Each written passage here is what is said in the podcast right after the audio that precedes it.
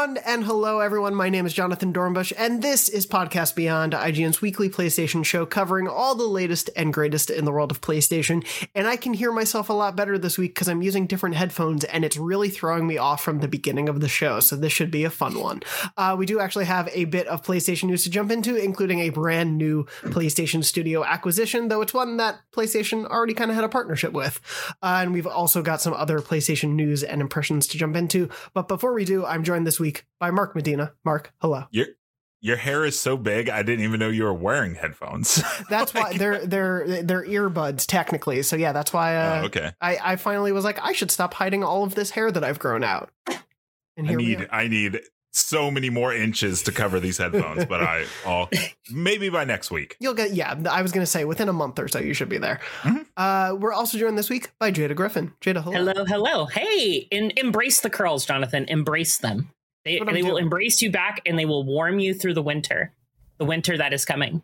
The winter that's coming in another year, because we just passed. Yes, it. Like, yes. Like a month. It's like a month from summer. I had to keep my hair really short growing up because I went to a Catholic school. And so if it was past my ears or past the collar, you like instantly got detention. So I never my hair was always very short, very well kept there.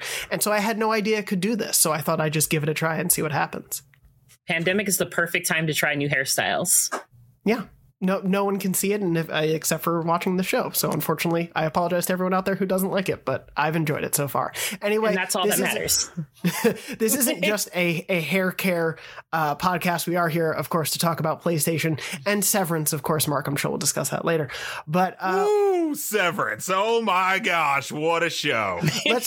What a show! We'll let that be a tangent later in the show because I do have some questions for you. But before we get there, I do want to jump into the biggest PlayStation news of the week, and probably some of the bigger PlayStation news that we've had in quite a few weeks, probably since the last time PlayStation bought a company. And this is an interesting acquisition on our hands because there's some history to it. There's some reasons why, even though it's a new studio, it's one to care about. But PlayStation announced at the beginning of this week, before we recorded the show, they blessed us with early news that they have officially acquired Haven Studios. Now, for those at home, you might have heard the name Haven, but you might not be able to think of any games that Haven has made because they haven't made any games yet. Haven was a recently announced studio about almost a year ago to the day this announcement was made of this acquisition. Haven, which is run by Jade Raymond, and we'll get into Jade's career in a little bit, but they announced a partnership with PlayStation to produce a game that would be exclusively published by PlayStation on consoles, presumably leaving the door open to a PC release as well. And now a year later, PlayStation apparently, I guess, likes that project enough that they just acquired Haven. Haven is now just officially a PlayStation studio. This brings PlayStation up to, I believe, 18 internal studios. We didn't get a name, much more information about the game. We did sort of get a little bit more explicit confirmation about it, and we'll kind of get into what the game itself is in a little bit, other than it being a live service multiplayer game, but we'll get into why that kind of makes sense with the recent PlayStation moves. But, you know, this is a big deal, I think, for a lot of players who maybe, even if you don't know Jade Raymond's name, you probably know games she's made. She was a really instrumental figure in the original Assassin's Creed. She was a producer on it and one of the, kind of creators at the start of it, and was a longtime producer of that series. And then, unfortunately, through sort of a string of bad luck, Jade Raymond kept joining teams with really exciting opportunities and then never got to release a game. And much like Amy Hennig, my whole thing has been like, just someone let Jade Raymond release a game. So it feels like PlayStation is finally going to be the place where she gets to. Just to quickly recap, she joined... what was it first? EA. She joined Motive to work on a game and was sort of working with the team that Amy Hennig was working with Visceral and Motive to make a Star Wars game that never happened. She left EA to then work at Google, where she was going to be the lead of Google's internal gaming studios for Stadia. When Stadia wasn't working out, she left as well, and then went on to found Haven because I guess, deciding to actually form a studio yourself means you have a bit more control over things. But now she's at PlayStation. We'll get into more details. I just want to lay that groundwork. But just to start off with things, Jade, I'll start with you. Not knowing much about this game, how excited are you for the fact that, PlayStation picked up the studio? So I'd say I'm like cautiously optimistic about it, just because we still don't know what this game is going to be, what it's going to look like, how PlayStation is going to handle a multiplayer, like, live service type game. Like, obviously they have the pedigree of Bungie coming in with Destiny. That's going to hopefully help with that.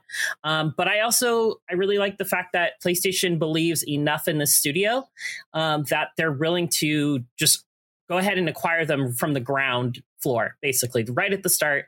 They're not waiting for them to, like, hey, you got to release a game and sell millions of copies, you know, be one of our 20 million plus titles to join the PlayStation family.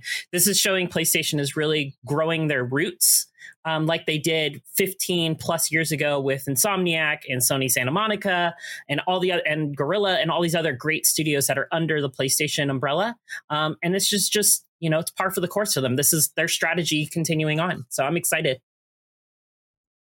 And Mark, how about you? How's this acquisition for you? I love this idea that Jade Raymond, when Google Stadia was just getting off the ground, it was like Jade Raymond is going to be in charge over there. So now we know that Google Stadia is going to be a success. And then when she left, you're like, oh, well, that's the end of Google Stadia. And it is funny that she hasn't, nothing against, like, her pedigree itself. It is kind of funny, though, that it's like she has had this thing where it's like she joins things and you think, OK, this is going to be really good. And then exactly like you're saying, it's bad luck. And then she doesn't get to do the things she's hired to do. So it sounds like what they're working on might end up being something special. It's really hard for me to get excited for a game I don't know anything about. And the things that I do know about it is that it's a live service multiplayer game. Those aren't the, like, unannounced live service multiplayer games are not the words that get Mark Medina excited for a video game. But once we see it, maybe it'll end up being really, really good. But yeah, I agree with you, Jonathan. I think it'll be really nice to see Jade Raymond be able to, like, actually do the thing she was hired to do, or now has created a studio to do. So they must have looked at the game and thought, yeah, we want this to be, like, our thing, right? They have mentioned about wanting to push this, like, live service model, and this must be one of the, what was it, like 10 over the next, like, couple years or something like that, games that they want to launch. So they must have seen what they're working on and thought, yep, this is going to be really cool. Let's acquire them before they show anything and other people get interested. So exciting times, but I'm not excited yet. I'll be excited later when they show me a game. Yeah, that makes sense. My headphones have died, so I'm going to keep going. You guys awesome. We started the episode and Dornbush is like, yo, I got the best headphones ever. You raved for 10 minutes. Of course. These are the coolest headphones you'll ever see. It. You can't. Anyway. I see your headphones now, Dornbush. Yep. How'd those work out for you? It sucks, because then my hair is just going to be all weird and flat against the sides of my head. I was so excited, and now here we are. It's so disappointing for me. Anyway, what's not disappointing is this acquisition. But yeah, no, I mean, Mark, to your point, it's definitely not knowing a thing about the game. We did get to see some artwork on the Haven Studios website. Finally, there are some, like, brief images up there right now. But other than that, it's kind of like a live service multiplayer game means nothing until we know what the hooks are, what the gameplay is. They've said their quote unquote, the game is built upon a systemic and evolving world focused on delivering freedom, thrill, and playfulness. But again, that could mean anything. We don't know, like, that could mean something that's not as combat focused. That could mean something that's more, like, experiential. It could be something that is combat focused. It could be more PvE. There might not be PvP. Like, we don't know anything kind of about it at this point. And so the hope is that there's something there. But, you know, Jade has such a pedigree and such a history of things that even though she hasn't gotten to release a project recently, I think it's very exciting to see a creator like her at PlayStation, because I think it's a little bit more of a secure backing than EA attempting sort of its new studio setup that things weren't quite working and shifting at the time, or Google trying a brand new gaming venture when Google often gives up on things if it's not going exactly the way they want to. Whereas here it's like, no, we've seen PlayStation really stick to teams, Jada, as you were saying, exactly, like they built teams from the ground up, so many amazing teams and you know, both people at the heads of those teams and the quality of talent all throughout. You know, that's something that they're really good at building from the ground up. So to be able to do that with Jade at the head, with all of her institutional knowledge, is really, really exciting as a foundational new studio for PlayStation. But yeah, it's an interesting time for this, because a year ago, this was just a partnership. PlayStation also has this like really, really, really cool trend that I like, where not only do they have this like library of studios, but they also like they're really good at like pushing their talent, right? Mm-hmm. When you see God of War, you know, it's not just, you know, Sony Santa Monica, like, well, God of War 2018, it was like Corey Barlog, right? Like people knew who that was, and people knew Herman Holst and Sean Layden and all these like studio heads, like you, the Insomniac people, like, you know who these people are. And so it's like Haven Studios, now you have Jade Raymond. And it's like, it's kind of funny that like you can really, really associate studios with their studio heads or like prominent members. And it's like, that's something that it seems like they're kind of continuing the trend with here. They're not just acquiring studios, they're acquiring people. And so I hope that leads to some really cool things. It has so far. So yeah. Well, and they're acquiring people who I think also are pretty good at making sure that their teams are well respected and accounted for. Like it, there has been, I think, this problem throughout gaming and, you know, in all art of, oh, a game like, you know, Corey for God of War, but Corey is not the only person who made God of War. Like the, and I think those people have been really great at, like, in any interview I think I've done with Corey, he is very quick to give praise to, you know, people from the writing team, the design team, the level team, whatnot, of like, no, this is a game made by hundreds of people. And I think Jade, with the small team that they're building, it seems to be like, we really want to cultivate this group as a group of really skilled developers. And so I hope we continue to see that as we learn more about their game, because it, you know, kind of a single name only can go so far if the rest of the team isn't there. It's kind of the same with like Naughty Dog, like, you know, Neil Druckmann, but it's like, you also know, like, just all the other people there, like Arnie and I forget who his like Neil Druckmann's like partner used to be. I forget his name. Bruce Straley.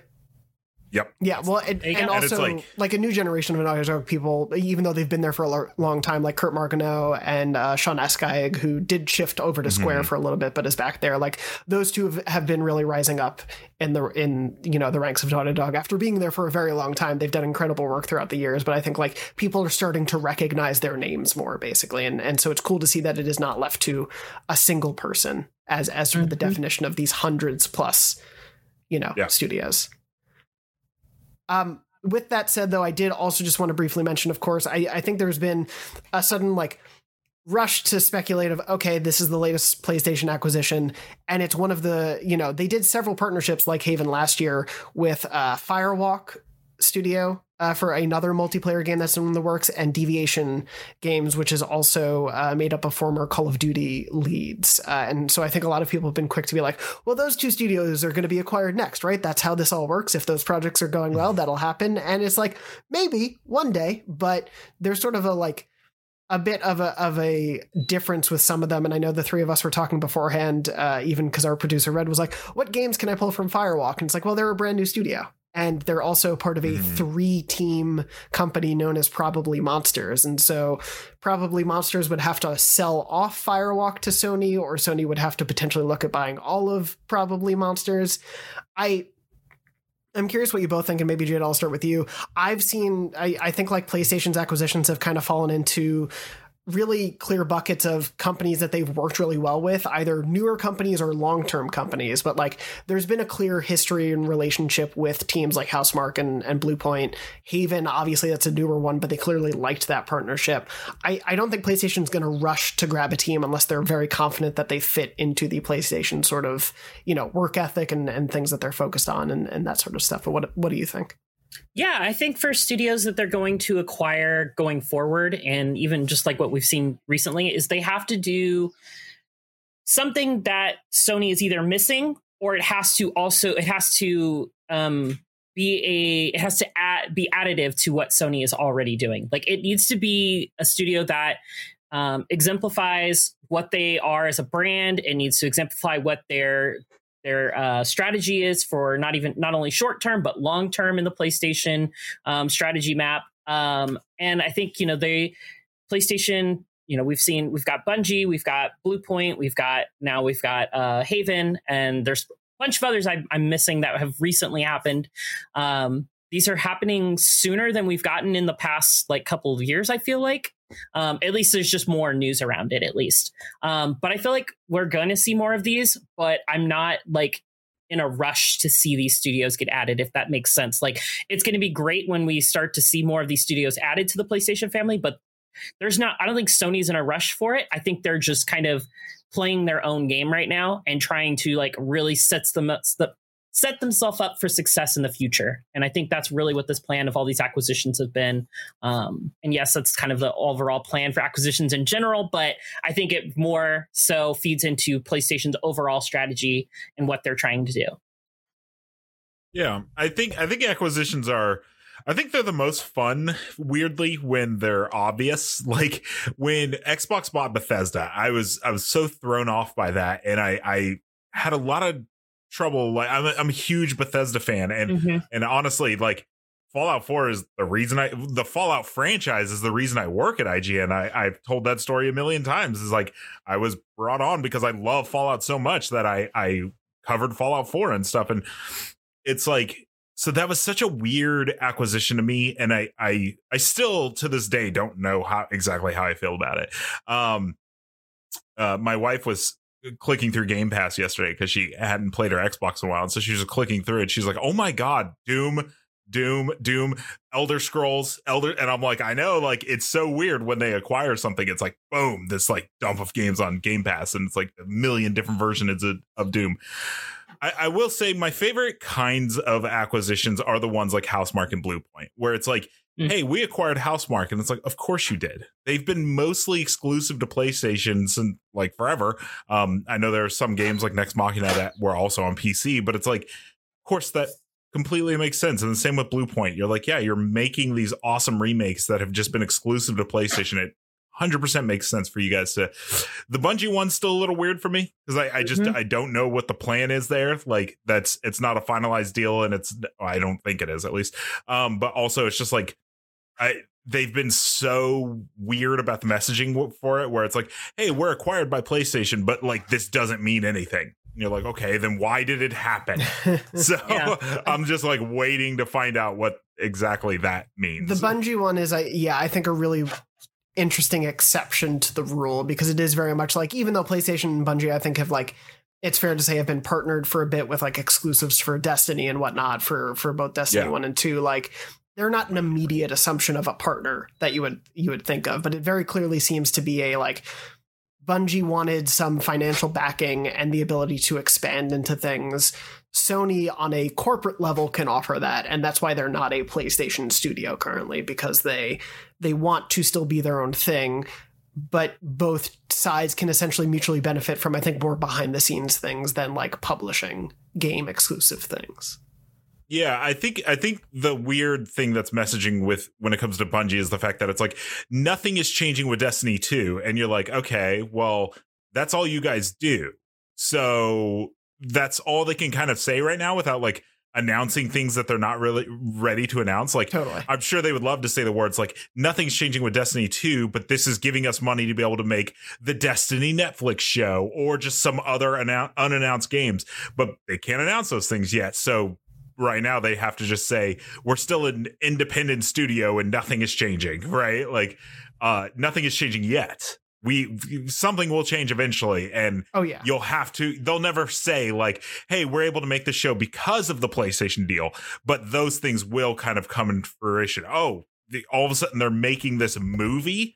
That's probably because of the PlayStation deal. I mean, I think especially because that'll be PlayStation Studios. Exactly. They don't even need to explicitly say, without the deal, this wouldn't have happened. It'll just be like, well, it has a PlayStation Productions logo on it. Or, you know, there's a Sony Music collaboration with artists for Destiny trailers going forward or something like that. Like, that'll just be. And to be honest, like, that's what I'm waiting for Xbox and Bethesda as well. It's like, you're still scratching your head. Like, what is the point of this deal, right?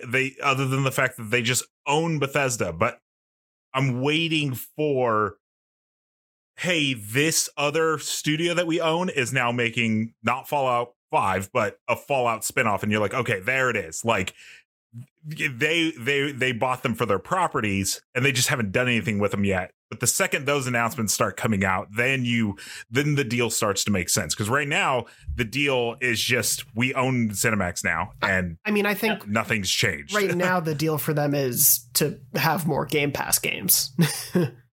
I'm sure. Yeah. You need games to go on Game Pass though. That's all the Bethesda games will be on there. So I think the idea is just that makes Game Pass the obvious home for a Bethesda interested player. Mm-hmm. I think their current goal. Jada, yeah, they're just I was just saying they're empowering their ecosystem. They're around Game Pass. That's what they're doing. I do have a question I was thinking, and this is totally on a tangent, but you guys. Mark was mentioning a Destiny movie. Jonathan, who would you like to see star in a Destiny movie?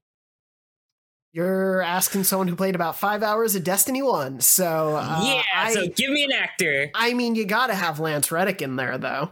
There you go. Know, that's what I was going to say. I'm like, nice. It already has a good cast. You get Lance Reddick, you get Nathan Fillion. It's already cast. That's true. It is. Of course, I think Tom Holland should star as the main player character. Sure. There you go. Sure. Yep. Yep. Who's Chris Pratt going to play? He'll play Ghost. he's the Ghost. Chris Pratt. Yeah. Right. Exactly. Plays the Ghost. Yeah. I almost called him Chris Pratt Prays the Ghost. Kind of still works. That sounds like an Elden Ring message. Chris Platt, Praise the Ghost is the second line. Praise the Ghost, view ahead. But I would assume he would be in it. I assume as Mark mentioned, Nathan Fillion. I know that I would like to eventually try Destiny because I hear the amazing story stuff they've been doing, and I know that Deborah Wilson is playing the Witch Queen or is involved in the Witch Queen expansion, and she is a phenomenal actress. She is so good. So I would love for her to get more roles, whether it's as that role or something else. But do you have people in mind to be in a Destiny movie or? Honestly, so let's see. I would like to see. I'm just going to go off of other Hollywood castings for video game movies and stuff right now. So I would like to see brought in. We know Kevin Hart is playing Roland in Borderlands, so I'd like to see him also do Destiny, just so we can get that kind of weird comparison. I think that would be really good. Plus, if he does end up getting a dramatic character, he plays really good dramatic roles. So I would love to see Kevin Hart in that.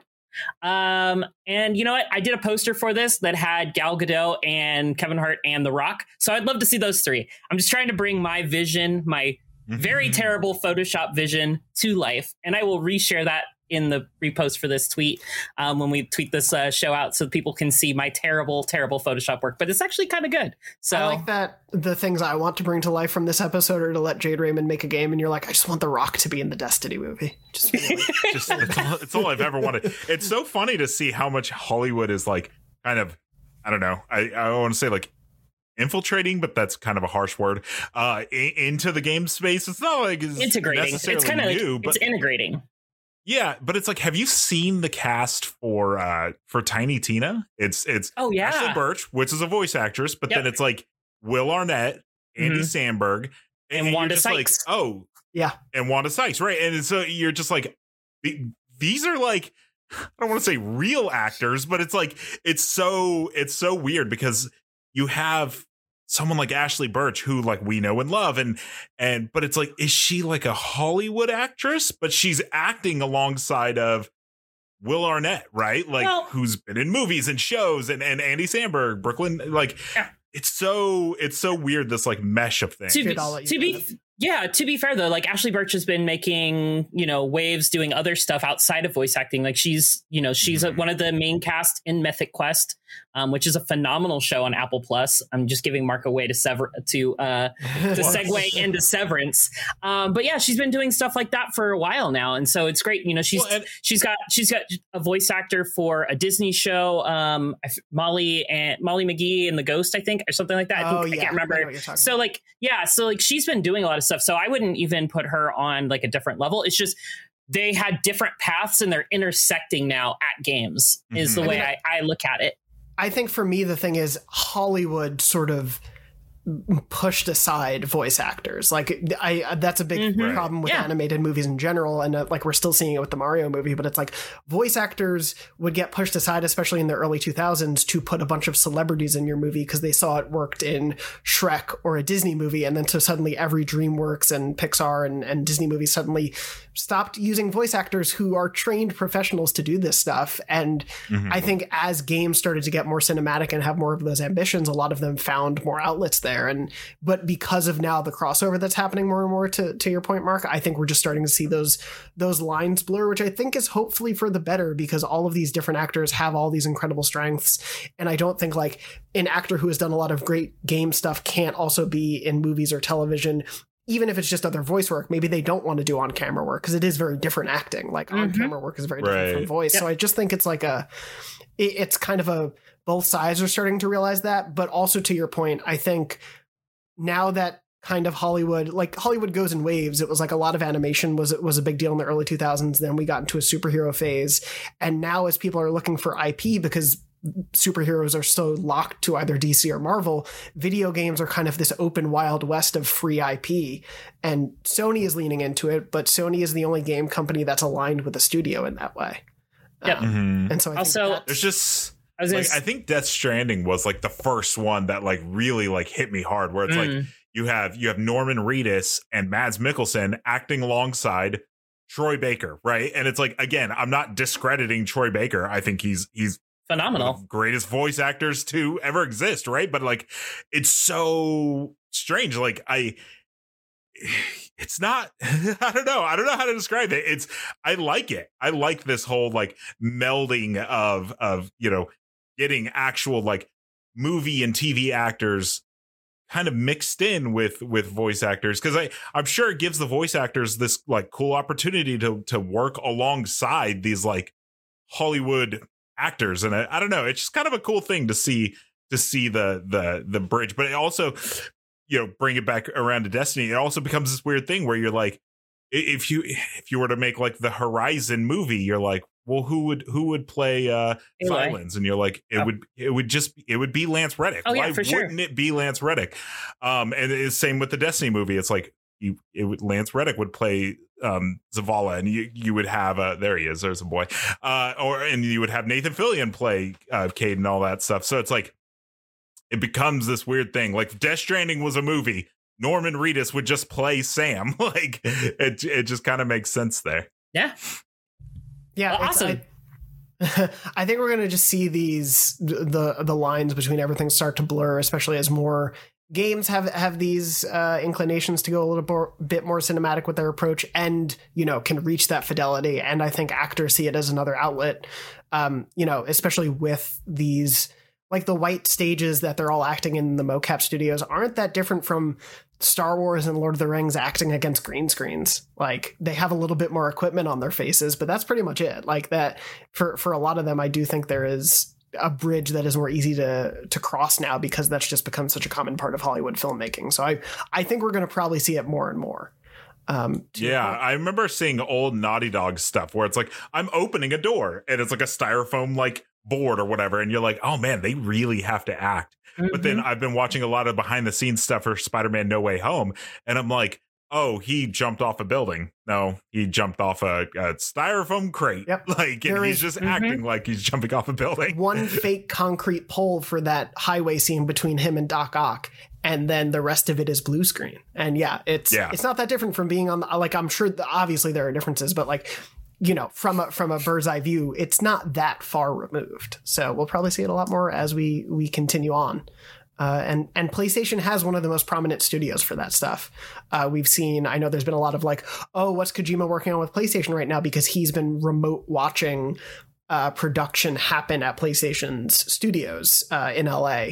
He's been watching from back in Japan, kind of like remotely filming stuff for whatever his next project is. So yeah, I'm sure we're only going to continue seeing it. Hopefully, will there be more Norman Reedus? Who knows? But we'll have to find out in the future. God, I would love a Death Stranding too. I'm probably alone, but I would love a Death Stranding too. I think it could be really cool. Get it, but I really enjoyed that game. But yeah, I like that game a lot, and I would love to see more from that world. I didn't get far enough in Death Stranding. Last, the only quick question: are there like conveyor belts you can build? No. That's what they need for Death Stranding 2. They need conveyor belts so you can like transport things from place to place. You've got like not wire cannons now. Yeah, there's cannons now. There's the zip lines. There are things, but I do think they would need to figure out new modes of transportation. A cool conveyor belt that like zips out from a starting point would be a cool one. Yeah, I just imagine the storyboard: 7 new ways to walk, or let's not make walk. Death Stranding 2. That is a back in the box like blurb if I've ever seen one. 7 new ways to walk. Death Stranding 2. Yep. Yep. Anyway, speaking of games that obviously require a ton of motion capture on those stages, Gran Turismo 7 has been in the news a lot as well.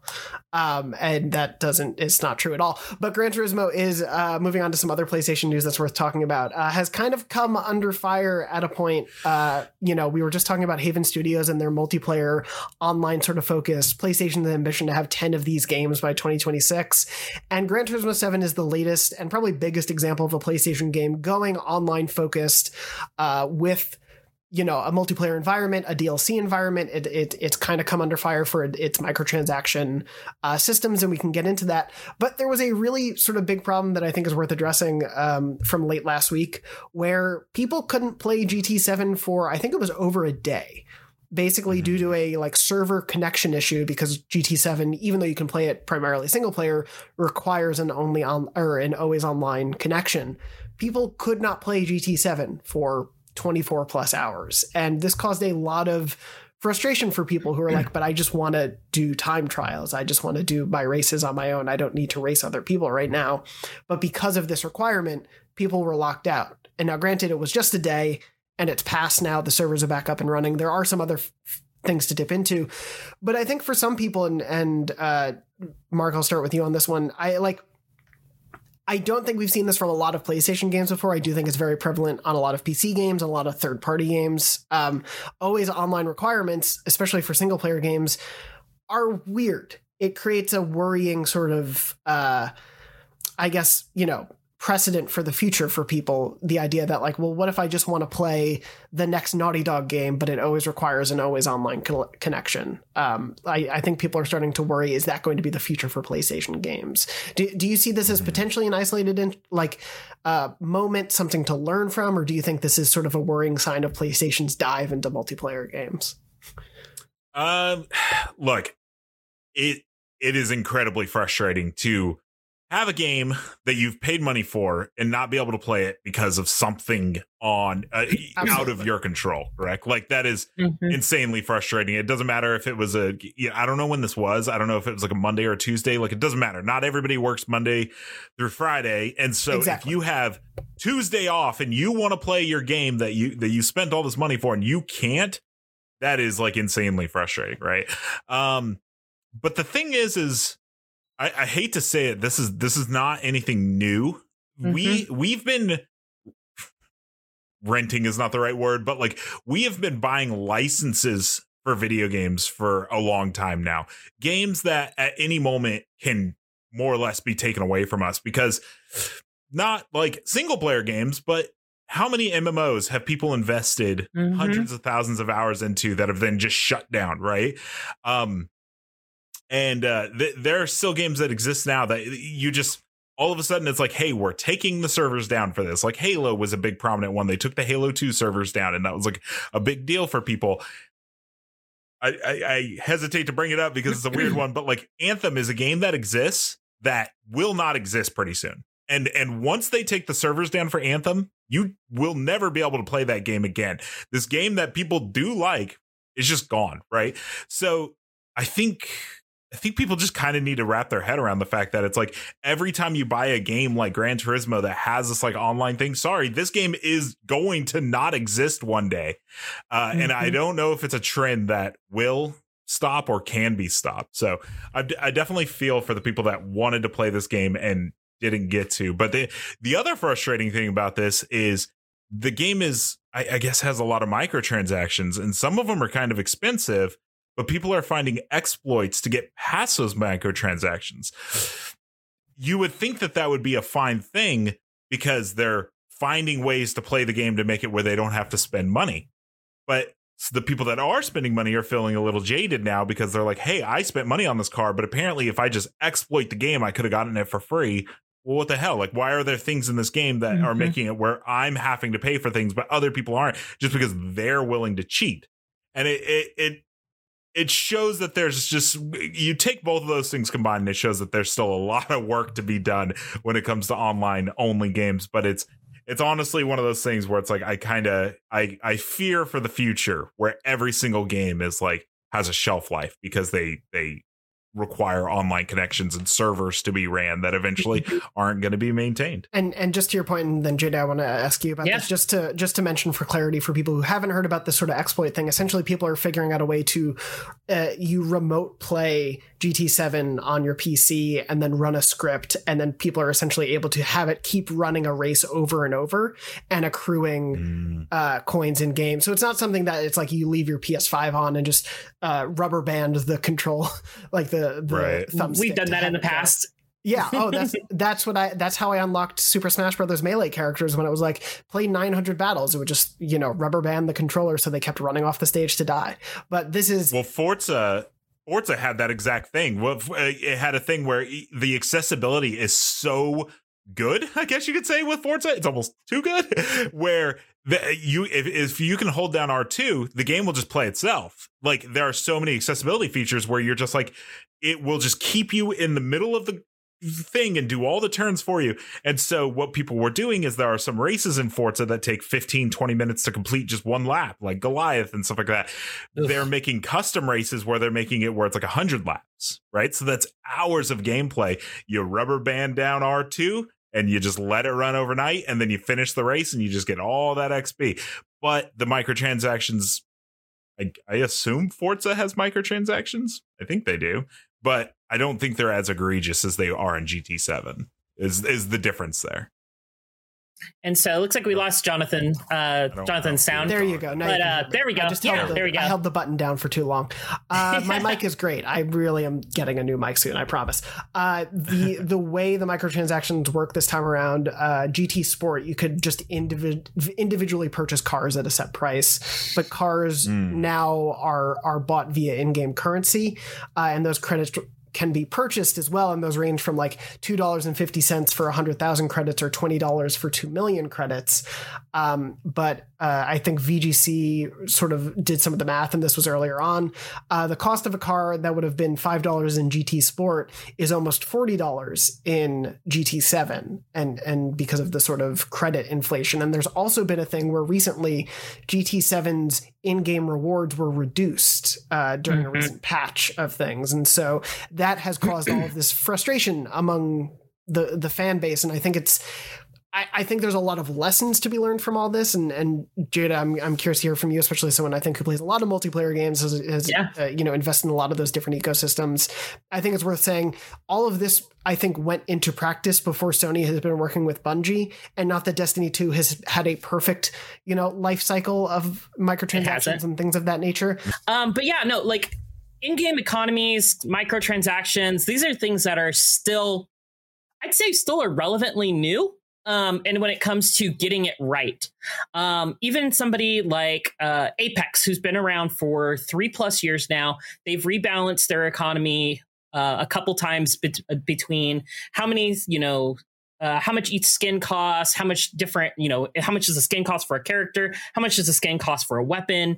How much are these bundles? How much are these packs? They do special events where packs are more expensive, but they give cooler things.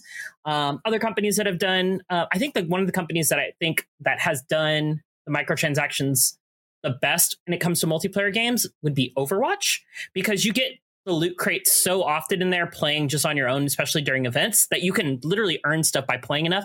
But if you want to finish getting stuff before the event, sometimes you drop $10-$15 to get a couple extra boxes to finish off the event. But GT is, I think this is it's still relatively newer for GT. And I think that this is their first wave of economy balancing. And that's a very important thing in a game like this, because if you allow these exploits that are there to go on for too long, it'll ruin the economy in game. And like, I don't believe there's any like selling or trading cars between players, so you don't have to worry about that.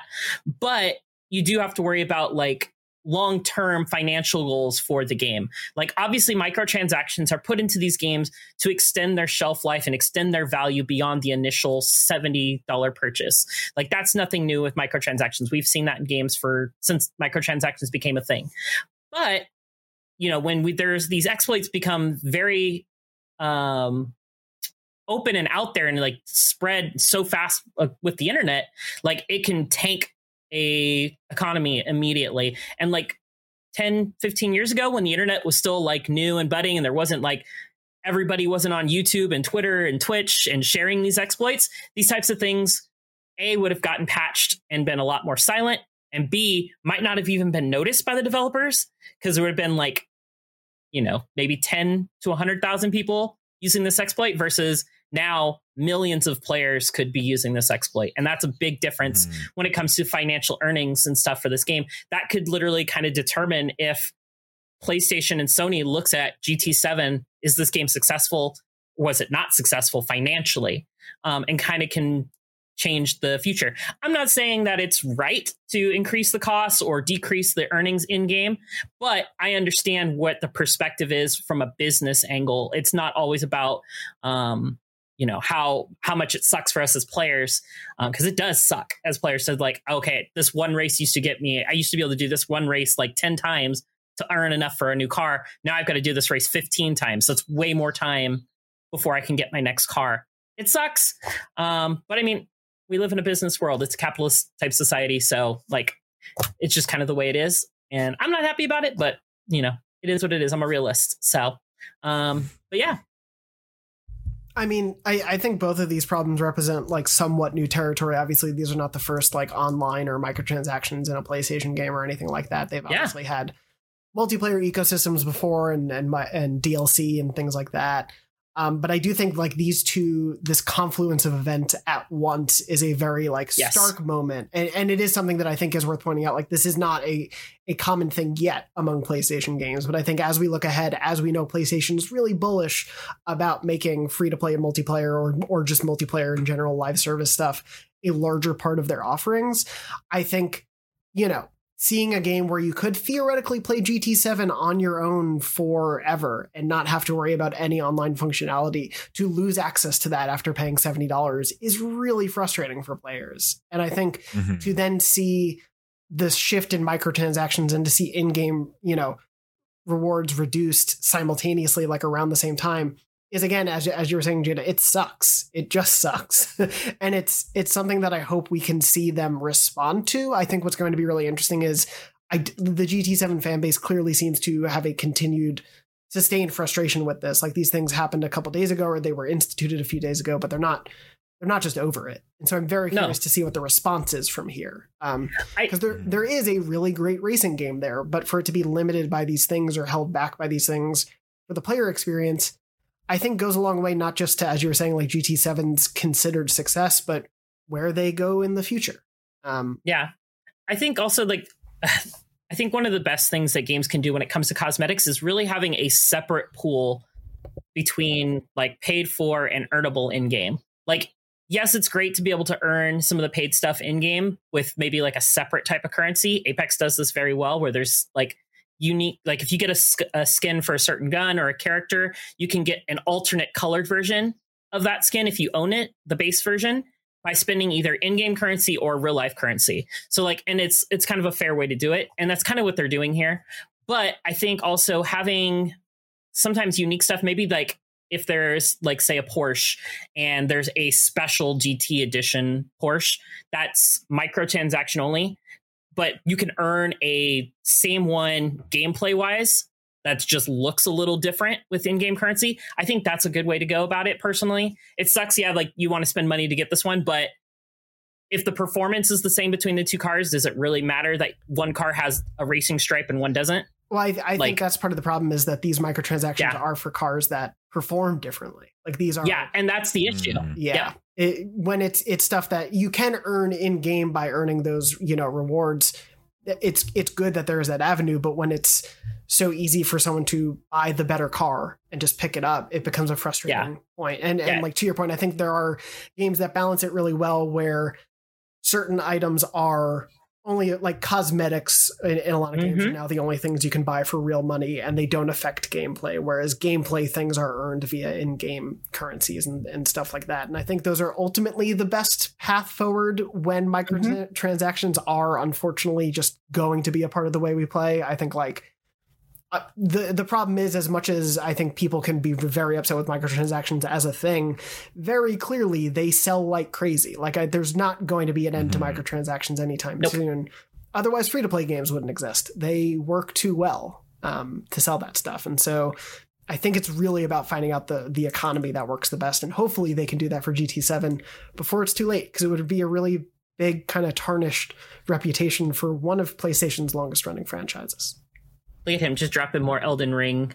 Like, we can talk about like, Elden Ring now. Just dropping those Elden Ring little segues. I wasn't the only one that picked that up. Well, I was wondering if you guys have spent those $3 for the differently colored Elden Ring sword, or is that just me? No, I got horse armor for Torrent. Man, I gotta find those. It's so funny because people would buy that. Like, people 100% would. I would probably buy. I would buy horse armor for Torrent. Yeah, for Torrent. Of course I would. For Tornished? For Tornished. For Tornished. my favorite horsey boy. I would hand over an unexplicitly amount of money just to make it to give me a hide helm option in that game, because what is the point of making your character? I completely forgot what my character even looks like, because there's spoilers for, not really a spoiler, but like you can eventually change how you look. And I'm like, why?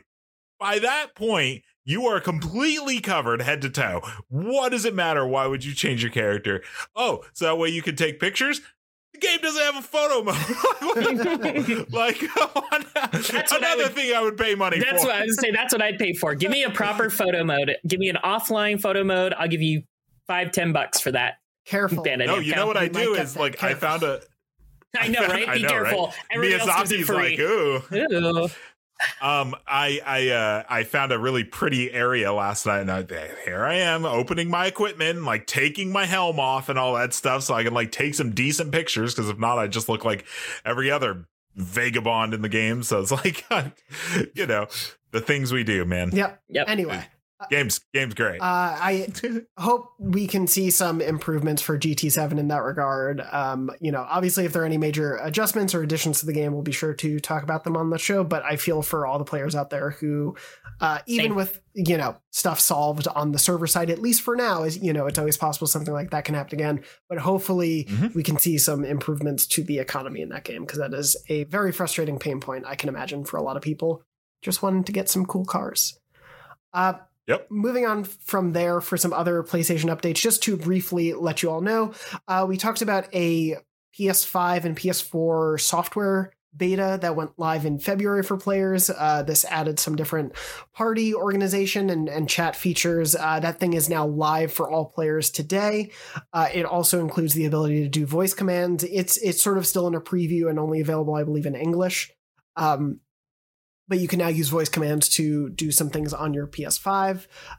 In addition to that, Alexa, drive my GT7 car for free. Oh, people are going to be so mad at you because you definitely made someone's robot go off. Who is listening to this podcast through their like surround sound system? Sometimes you'd be surprised. When I'm cooking, I listen to podcasts and they mention one of the robots. And the robot says, I'm trying to be kind to our listeners. But someone mentioned... Wasn't there a thing that people were like Xbox off, and it was like making their Kinect turn their Xbox off? I think there's an Xbox ad where it's like Usher says it or something. And there's some celebrity who says it, might be Usher or Justin Bieber or someone. There's like an old ad where one of them says it, and it was affecting Xboxes for a while when they were hooked up to Kinect.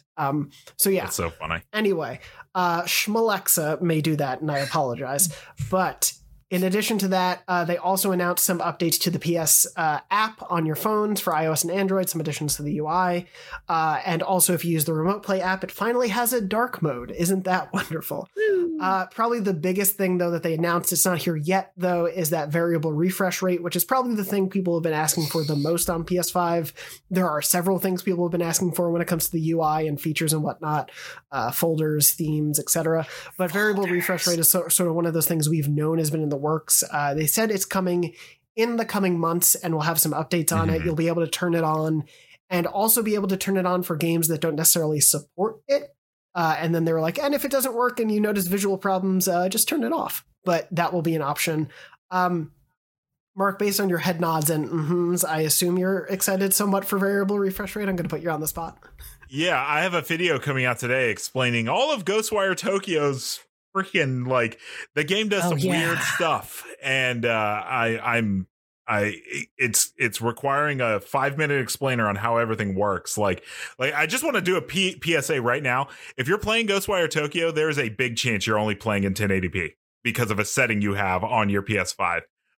It's called, it's the 120 hertz option. Most people have it set to automatic. If you do, you're playing Ghostwire Tokyo in 1080p. Just a heads up. So you might want to get rid of that bad boy. But yeah, there's like 6 graphics options for that game, and they all do different things because the game has an uncapped frame rate if you want it to. It's the 120 hertz option.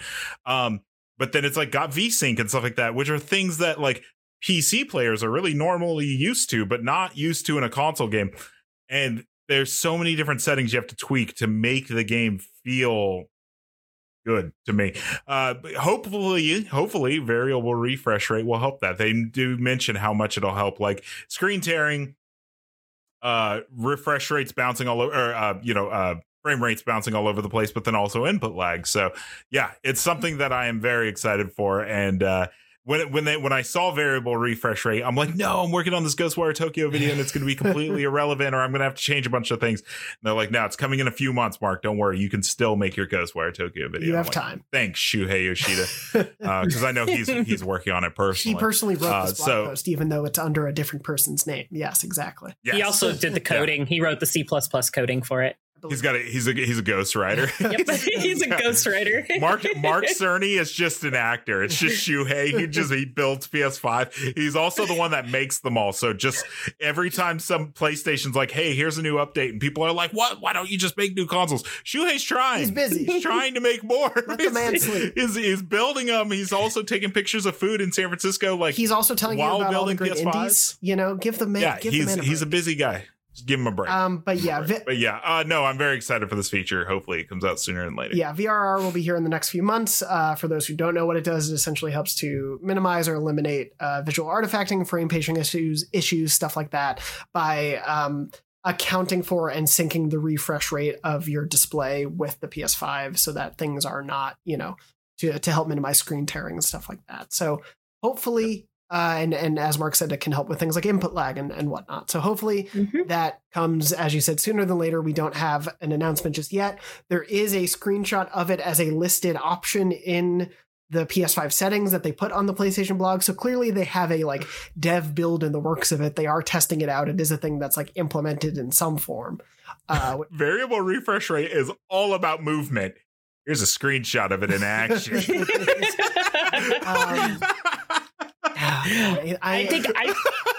Go ahead. I was gonna say, I got the update this morning, right before I did another Returnal run, and I looked at my trophies for a few games, and they actually color coded the end part of the little trophy cards now. So if you're looking at it in the vertical row listing, they added bronze, silver, and gold coloring. I didn't look at what the platinum ones look like though. I'll have to go double check that one. Well, it's not you have many platinums to look at. Definitely don't. Yeah.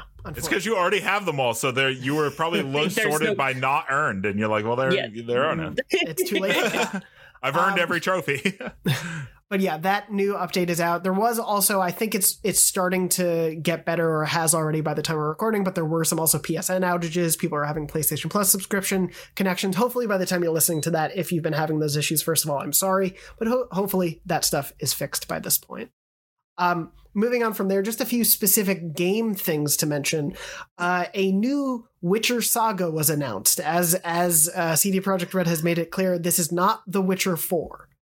We are not saying this is The Witcher 4, but a new Witcher saga game has been announced. It will be on Unreal Engine 5. Obviously, Witcher is a huge franchise. Probably CD Projekt Red certainly wants to go back to that up after the ups and downs of Cyberpunk, I would imagine. But based on the announcement, based on the way it was phrased and all these things, based on the way that Unreal Engine 5 is, you know, just starting to roll out there for developers to use, this is probably a few years away. I would not expect this on your shelves next year. Winter 2022. It's coming this year, guys. Witcher. Oh, I'm just calling her. It's funny.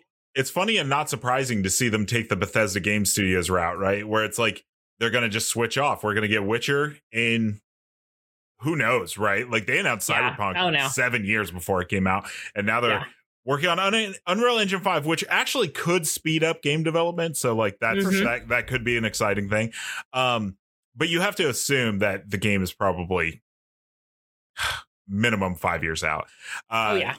Which means Cyberpunk 2078 is 10 years out, right? So it's like it's kind of this weird Bethesda thing, right? Like when are we going to get Fallout 5? After Elder Scrolls 6, which is after Starfield. So it's like it's one of those things where I'm like, well, that's exciting, but I'm not the world's biggest Witcher fan, but I do like Cyberpunk. So it's a little disappointing that Cyberpunk 2077 2 is going to be a while out probably, but we still have some expansions on the way. So that's cool. I'm excited for this one. I didn't put enough time into Witcher 3 as I would have liked to because I really enjoyed the world, but there's just so many games that came out during its heyday that I just kind of skipped over it. But I really love, I mean, it's known for being one of the best open world games with its side quests. It's really great. I personally really liked Gwent. You know, there was a reason why it got its own spin-off games and stuff in it as well.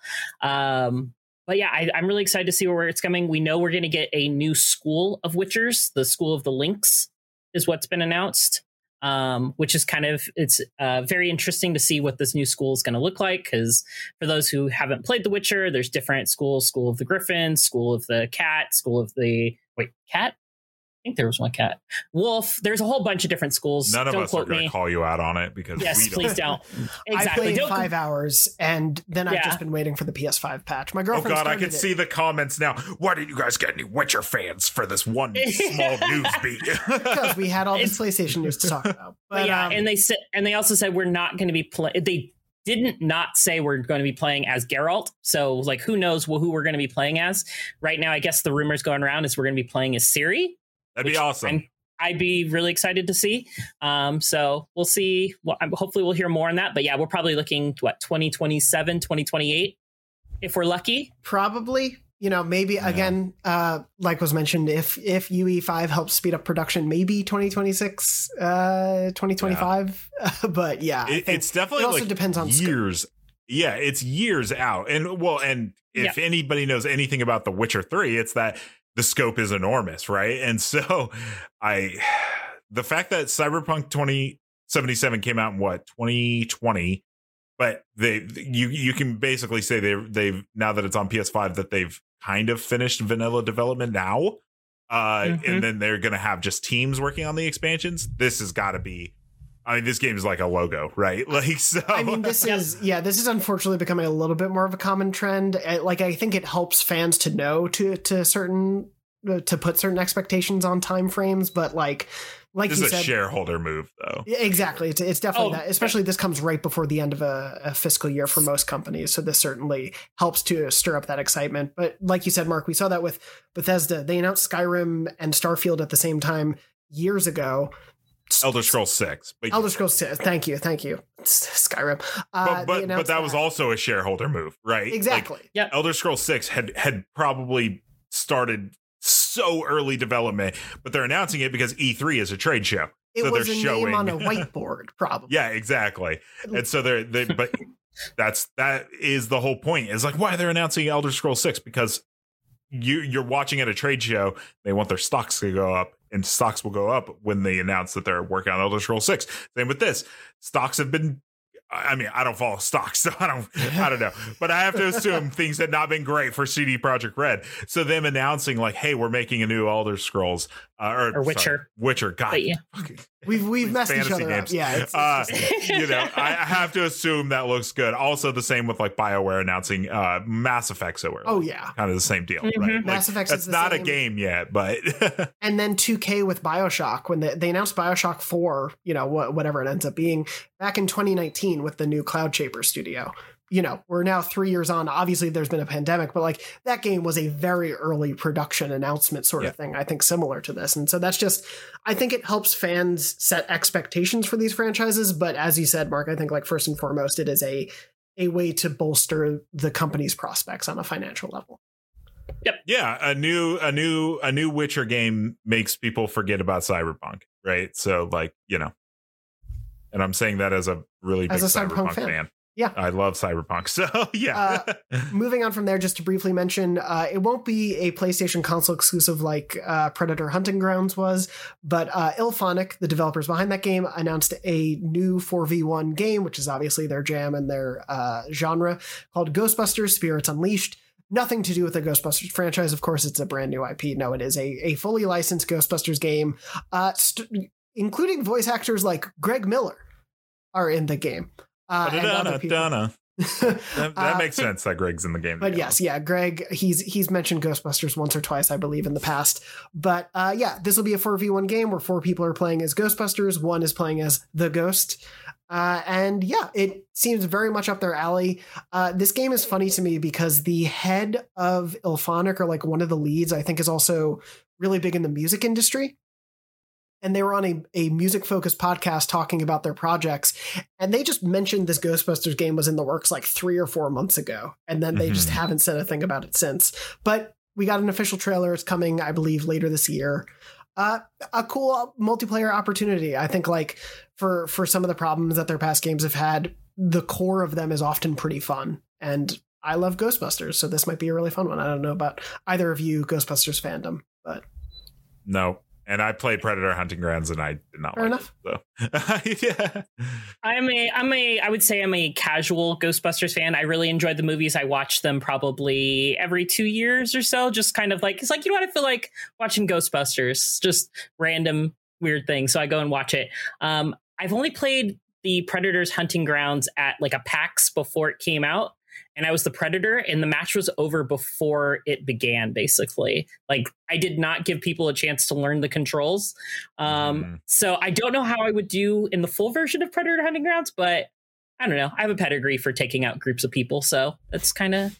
I figured I'd do the same. So I think that game was, like, famously pretty broken when it started. But probably. Like, I'm not diminishing your abilities, but I do remember for sure.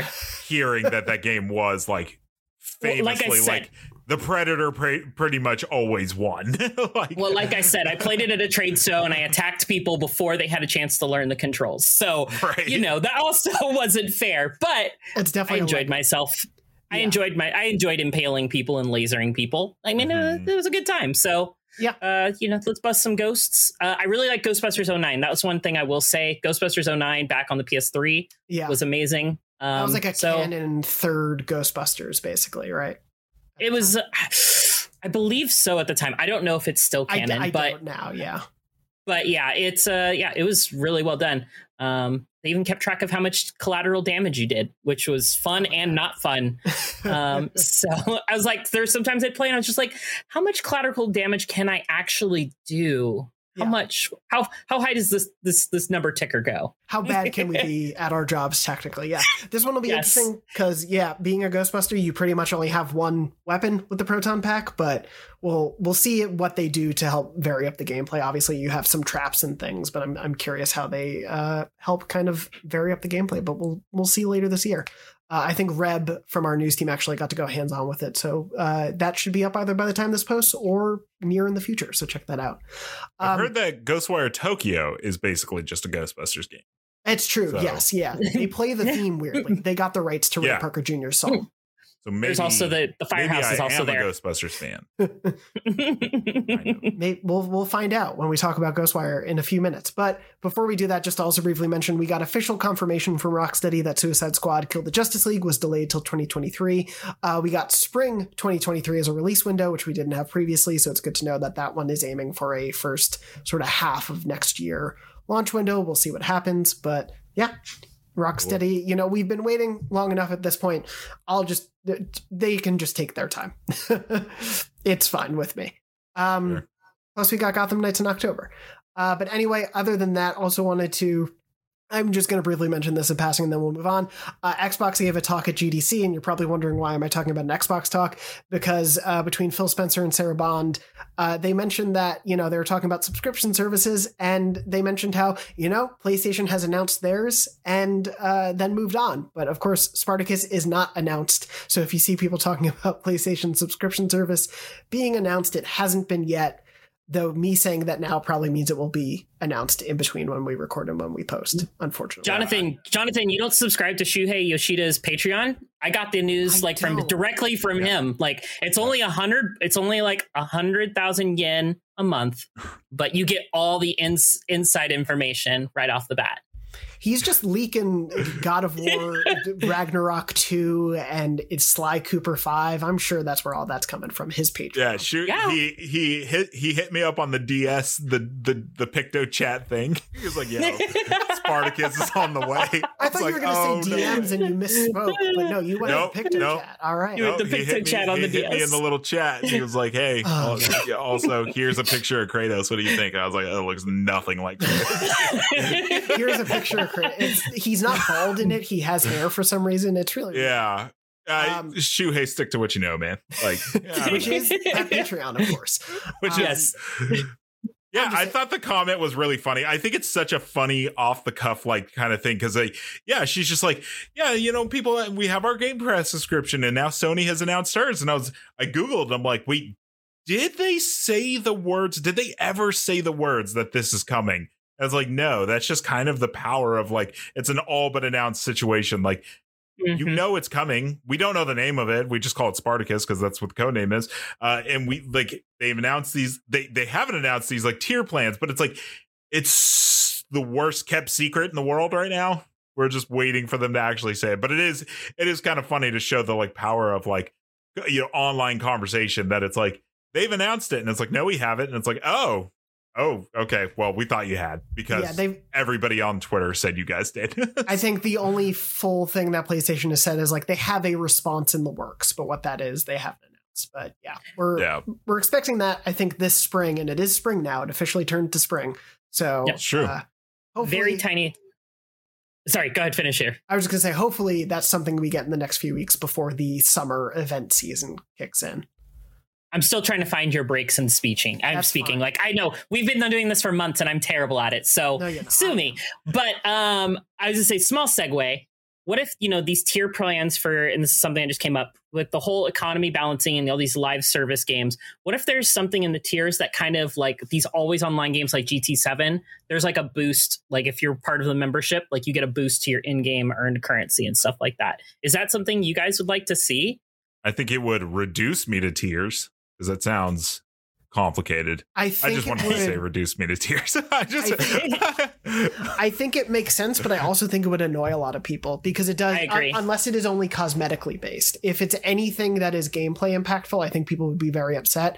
I think you could potentially get away with Fortnite kind of does this. They have the Fortnite crew where essentially you subscribe monthly and you get a bonus costume. Or like if you're a PlayStation Plus subscriber, you get a bonus Fortnite costume. I think if they did bonuses for it for PlayStation games, would be one thing. But I think like anything that you can get in game and buy money for that someone else can get by not paying as much money suddenly creates this question of like, well, why is that fair? And so, no. I think you're onto something in terms of I wouldn't be shocked if there are perks for these PlayStation multiplayer live service games that get added to their tiers as a result.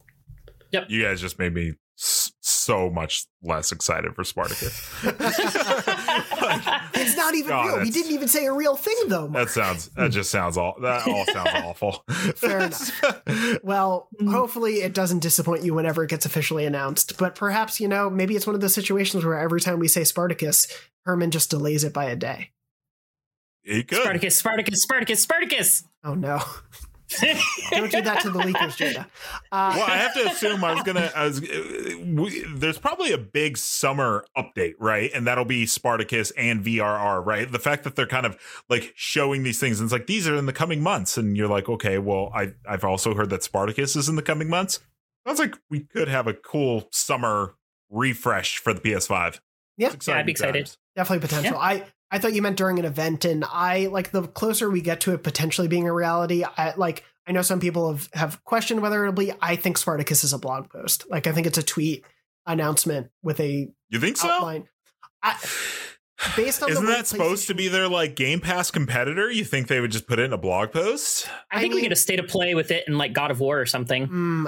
For me, it's just one of those things where like we don't currently have much of a precedent other than the reveal of the PS5 for PlayStation talking about services during a showcase like that. Like they tend not to do much of that stuff in their shows. I could be wrong, but I think what'll matter is how much PlayStation cares about it. Like, I know it's being billed as the Game Pass competitor, but that's mostly our conjecture and them saying we have a subscription idea in the works. Sure. I don't think they are going to position it as a Game Pass killer, quote unquote. And so I think it just depends on how much they think it's going to be a factor at launch. But I think it really depends on how exciting it is to them and how exciting they'll think it'll be to people. Yeah, if it's just I've said this a million times. If it's just a way to like play old games, then it's just a blog post, right? Like, because I don't watch a PlayStation showcase to hear that I get to play Ratchet and Clank: A Crack in Time. Like, I just that's not the space for that. I know that'll excite a lot of people, but like that's not what those are for. But if they have something on their hands where they're like, yo, and God of War is coming day one, and and they do that Game Pass model for at least one or two of their big games, I feel like that's something that they would announce, because like they would that would really, really disrupt this idea of like Game Pass is great because every first party game comes day one. If they're able to be like, hey, Spartacus is great, and like not every game, but God of War Ragnarok is going to be there day one on it. Like, that is really going to shake up some things. And I could picture them doing something like that, not them doing it, but if they were to do it, they would announce it at a show, I think. Yeah. If it's that big a deal. Yeah. If it's that big of a deal. For sure. It may not be. we'll hopefully find out soon. GDC would have sort of been a sensible place to announce a thing like that, but not yet. So we'll see. Moving on from there, we're running a little short on time, but I do want to check in with you all about games you've been playing. Jada, I know you've been bouncing around a lot, so I'm going to quickly just start with you. I know you you've platinumed Stranger of Paradise since we last spoke, correct? Yep, I did get the platinum on that one. Nice. Yes. Not too bad. Probably, I think I probably like 60, 70 hours to get the platinum, a little bit. I think my game clock topped over 100 playing some co-op, going and helping other players online. The biggest thing I could say is if you're going for the platinum trophy, some of the things evolved around like the chaos difficulty and getting your classes to you have to get one class to 99. And the only way to do that is by playing missions on chaos difficulty, which ranks the missions up to 300 to unlock these class limiters releases. And so you can, some of them are lower, some of them are higher. If you need to play on things up to 300, there are certain missions that are easier to just go in and get gear because it's all gear focused in the end game. There's one mission, I'll look it up real quick. It's called Coral Memories, The Greedy. And basically there's two bombs. If you're unfamiliar with Final Fantasy, fire, they're like fire little bombs. If you hit them with fire spells, they self-destruct. They drop a bunch of gear. They're right next to a save point at the start of the mission. Super easy to get level like 290 plus gear to do some of the higher missions. So that is your Strangers of Paradise trophy tip. But yeah, I've been playing that and Ghostwire Tokyo and a lot of Elden Ring. I'm very early into Ghostwire Tokyo. I'm playing on the Tatari difficulty. So it means no leveling up, forever level one, very minimal skill points. And the only way to raise my HP and stuff is by eating food. I'm not sure if you get HP level ups, increases on level up though. Mark, you can probably speak better to that than I can. On level up. That's the only way to raise your HP, even on the easiest difficulty. Everything you eat increases your HP.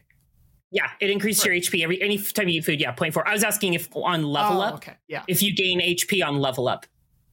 You mean permanently, or like do you get healed? Yeah, permanently. So you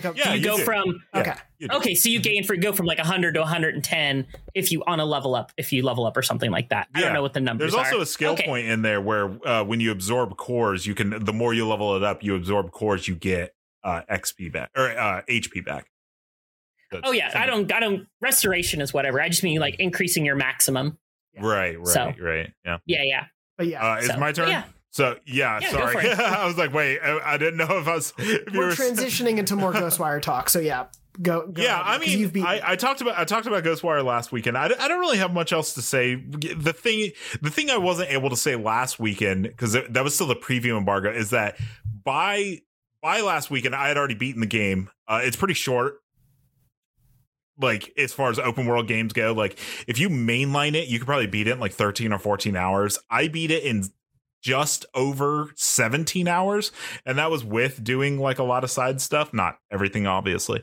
I haven't had much desire to play much more of it. I think the game's totally fine. I think the combat is super weak. But I said that last week. So, but I think the story is good. I think it's well told. I think it's semi-simple, but it doesn't overstay its welcome with how short it is. Like when the credits started rolling, I was like, oh, okay. That in other games, this entire story could have been a prologue, to be honest with you. So I kind of like that this was like the story. I'm totally fine with that. So I like it. I'm playing a lot of Elden Ring still because that game is fun.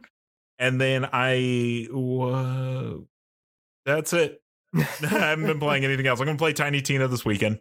I haven't played it yet because we only got PC versions early. And me and my wife played Borderlands 3 completely co-op. So we're going to do that again for Tiny Tina. So waiting to buy the PS5 version when it comes out. But I've also been watching The Morning Show. That show is great. Of course. Yes. If you have not watched it, it deals with a lot of tough issues in the workplace, but that show is awesome because I'm caught up on Severance, so there's nothing else to watch. That's fair. We've only got a couple more weeks to Severance. It's going to be tough. Oh no, don't say it. I know, I'm sorry. It's like 3 weeks left, I think. So. Well, I'm gonna once off. It's done, I'm gonna rewatch the whole thing as like a real long movie because it's perfect. Like do a speed that is a really great way to watch that show. And now having to piecemeal the episodes, like I watched last Friday just with everybody else, and it'll be the same for the next few weeks. What a great show, man! It's very good. It's very very good. Jada, have you watched it? Severance, I haven't started it yet. I am waiting for the full season to drop, and then I'm gonna binge it like Mark's planning to do for his rewatch. Gotcha. I've been binging as crazy as I've been binging Legends of Tomorrow. I'm like finishing up season 7, and I also did binge the third season of Pose. And if you haven't watched Pose yet, watch Pose. It is about ballroom culture in New York, and it is fantastic. It is one of my favorite shows that has ever been made. Pose is amazing. I've heard really great stuff about Pose. Yeah, I've never even heard of it. So FX, I believe it's one of Ryan Murphy. Ryan Murphy produced it. Yes, I believe, it's one of Ryan Murphy's. Yes. Yeah. Yep. And he can be hit or miss, but from what I've heard, Pose is very much a hit for him. So yeah, Pose is amazing. I need to go check that out at some point. But yeah, just to briefly mention, I did want to, on the Ghostwire trend, I am somewhere in the middle of these two. I haven't beaten it, but I'm close to the end of it. I've done a decent chunk of side stuff. We were talking about it before. Like, if you're trophy hunting, there is a skill that you can unlock that, I guess, light spoilers. There is an ability to grapple up to certain a certain type of yokai called a tengu. They are flying on certain building rooftops. If you upgrade the skill, it takes quite a lot of skill points in both Magatama, I believe, is the additional unlock thing you need. It's like 7 of them. It's 7 and then it's 45 skill points. But once you unlock that, you can essentially produce a Tengu wherever you want. You can just call one in, grapple up to it, and use it. And there's a lot of collectibles on rooftops of the main sort of spirit collectibles. So that will help you basically circumvent having to like find weird ways to climb up buildings. It's a huge asset if you can get it early. You essentially become Spider-Man, because you can glide from one building to another and then start pressing the button, and there's a good chance it'll produce one, and you can. And it helps with the main game as well if you want to just like mainline and go for it, because Ghostwire does this really like kind of annoying thing that kind of frustrates me. There was another game that did it as well. I can't remember what I was playing. I was thinking about it, where it's like you need to get to the top of this roof for this quest, and you're like, okay, you're like looking around this building trying to get on top, and you're like, oh no, I don't need to get on the top of this roof. I need to get on the top of a roof 3 buildings away, and then make my way over. And it kind of does that a little bit towards the end, where I'm like, you're just looking for a way on top of this building, and gets kind of annoying. So that is like that ability really does break the game. Yeah, I love it so much. It is. There's a lot of good abilities I think you can unlock early, or you can watch for the Rapper. It's part of the review. It's the TP side quests, the toilet paper side quests. That is a worthless side quest. What's funny is I believe someone did, not to like fact check our own video review, but apparently that is not a Parappa reference and is a much longer standing reference to Japanese mythology to a certain extent, interestingly. Yes, I believe that sounds right. But that is a cool thing about Ghostwire, and I think I totally agree with everything that Mark is not liking about it, but I agree with you in terms of I'm really drawn to the world. I think this world is really cool. It's a really interesting take on an open world that is somewhat horror-y. They, obviously these are Japanese devs making a world that they know very well. Like this version of Shibuya they've created is really beautiful and really well designed and feels like walking around some like smaller, Japanese city streets. I think it really captures that beautifully.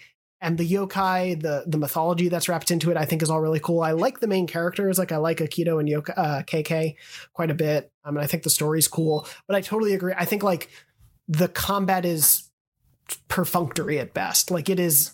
It's color by numbers. Yeah, it's so. I think it's so limited and so basic as a result that after hour 3 or 4, you essentially have seen everything you're going to do in the combat, and it's just a bit of a bummer in that regard.